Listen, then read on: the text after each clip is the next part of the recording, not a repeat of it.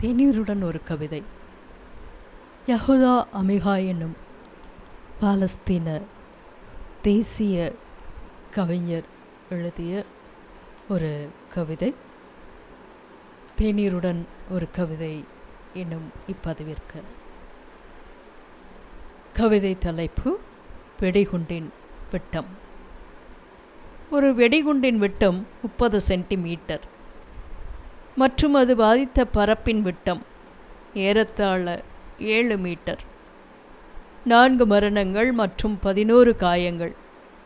மற்றும் இவற்றை சுற்றி ஒரு பெரிய வட்டத்தில் வலி மற்றும் காலம். சிதறடிக்கப்பட்ட இரண்டு மருத்துவமனைகள் மற்றும் ஒரு சுடுகாடு. ஆனால் அந்த இளம் பெண் அவள் வந்திருந்த அவளது சொந்த நகரத்தில் புதைக்கப்பட்டாள். அது ஒரு நூறு கிலோமீட்டருக்கும் கூடுதலான தூரத்தில் இருந்தது.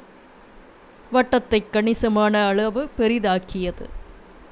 மற்றும் அவளது வர்ணத்திற்காக துயரில் இருக்கும் தனித்த மனிதன் கடல் கடந்து ஒரு தொலை தேசத்தின் தூரத்து கரைகளில் வட்டத்திற்குள் முழு உலகையும் உள்ளடக்கினான். அனாதைகளின் ஊழையை கூட நான் குறிப்பிட மாட்டேன். அது கடவுளின் சிம்மாசனம் வரைக்கும் போகிறது. மற்றும் அதற்கும் அப்பால் மற்றும் உருவாக்குகிறது.